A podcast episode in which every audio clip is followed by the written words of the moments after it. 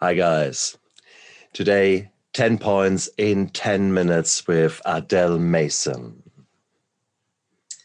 Hi, everybody. My name is Adele Mason. I am a uh, certified life purpose coach, and I'm uh, recently so grateful to have received my mental health first aid qualification as well. Um, but probably the most important thing about me is that I'm just about to celebrate uh, three years sober from alcohol.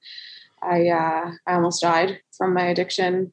Uh, by the end, I was drinking as much mouthwash as I was drinking alcohol from the liquor store. It was uh, it was a terrible battle that I almost lost, but I lived to tell the tale, um, and I lived to be here with you um, to share some of what um, I wish my younger self understood, and what I would like anybody who is um, struggling now or is struggling again to know um, about addiction.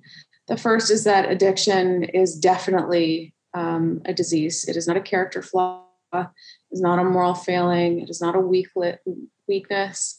It's not a choice. Um, we choose at the beginning. We do not choose at the end.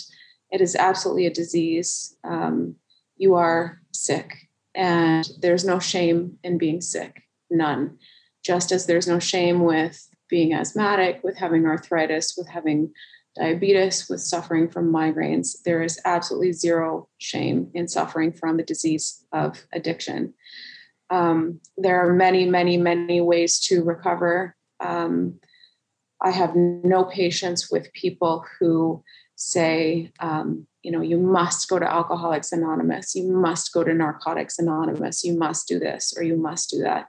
No, you must find um, a way of recovery that works for you. Um, and you must recover with other people because we cannot recover alone. It is too difficult, it's too complex. Often it's multifaceted. Um, often those of us who struggle from with addiction uh, have mood challenges as well, anxiety challenges as well Often there's trauma. Uh, we can't do it alone. We shouldn't do it alone. I don't do it alone. Um, but there is no one way. Um, and anybody who is trying to tell you that there is one way um, is pushing their own agenda, and that agenda is about them. It's not about facts. Um, progress, not perfection. Um, they say that in Alcoholics Anonymous, and we hear that a lot of ways about a lot of things. Um, it takes time to fall into the abyss of addiction and it takes time to get out. I've heard some figures that say that it takes as much as 10 years from trying to get clean and sober to actually getting there. It took me, I walked into a doctor's office in September of 2015 um, and said, I think I have a drinking problem. My sober date is July 19th, 2018. My sober date should be May 5th, 2005. It takes time, progress, and give yourself some credit for trying. Just give yourself some credit for trying. You're not going to get there overnight. You can't snap your fingers and say, All right, I'm done here. Sometimes it happens that way. Some people wake up in a jail cell or wake up and say, I'm not going to do this anymore. And if that's their journey, that's fantastic. But your journey is your journey. Just give yourself some credit for being in the arena. Um, feel the feels, feel your feelings. I got sober and I cried for the better part of two years. I've cried less in my third year of sobriety, but I still cried an awful lot of tears. That was my body processing out all of that, that grief and all of that trauma that I didn't let, let myself feel. I tried to bury it under an ocean of alcohol. But here's the thing you can avoid your pain, but your pain isn't going to avoid you. It's still there. You can't drink it away. You can't drug it away. You can't fuck it away. You can't do anything. It's still going to be there. And once you stop burying it, odds or substance and behavior, it's going to come out. Let it because on the other side of it is real freedom. And yeah, it's hard for a while, and then it just gets so much better. I promise. I promise. You just have to wade through it. Um, being sick is not your fault. Being sick is never your fault, but getting better is your responsibility. And that's sometimes a hard truth. What happened to you in your childhood is not your fault. The abuse is not your fault. The things that traumatized you are not your fault, but healing from them is your responsibility. And you have to meet that responsibility for your own sake and for the sake of the people around you who love you. Um, heal your past, but look back, but don't stare because you have a present to live in and a future to look forward to. And um, I'm a I'm a coach, and that's that's what we do in in coaching. Um, we look forward to the future. Future. We build a bridge to the future, and uh, we get there through action steps. Remember that your future is what you're aiming towards. Don't let the past define you.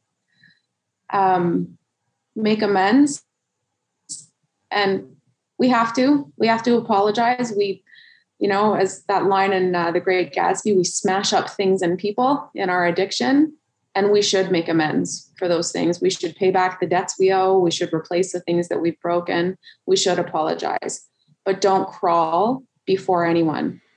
All you can do is own what you did and apologize. Don't grovel. Don't beg. Keep your dignity all you can do is apologize and own it and then stand in the power of the new life and recovery that you have. That's all. If people want to continue to blame you and choose not to forgive you, that's on them. You've done all that anybody can ask of you and all that anybody all that you can ask of yourself. And I guess the final thing I would want to say above all else is that love wins. We heal and regulate in the presence of safe and caring others. We are wired for connection, we are wired for belonging. A la the work of Dr. Stephen Porges, um, our brains regulate in the presence of safe and caring others. Find your tribe, find your safe and caring others, find your special people, and be around the people who make you feel like your highest and best self. You will stay sober if you find those people. And that's about all I have to say. Adele Mason, beautiful, to the point, and so many golden nuggets in there. If we would have just listened to these words, if they ever were, were said to us, if we could have just known these words earlier on, how would our life have been?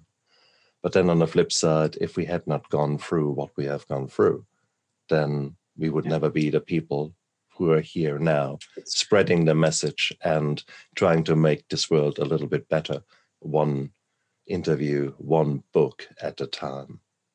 Adele, thank it's you so true. much. Thank you so much for coming onto my show. And you guys out there, look after yourself.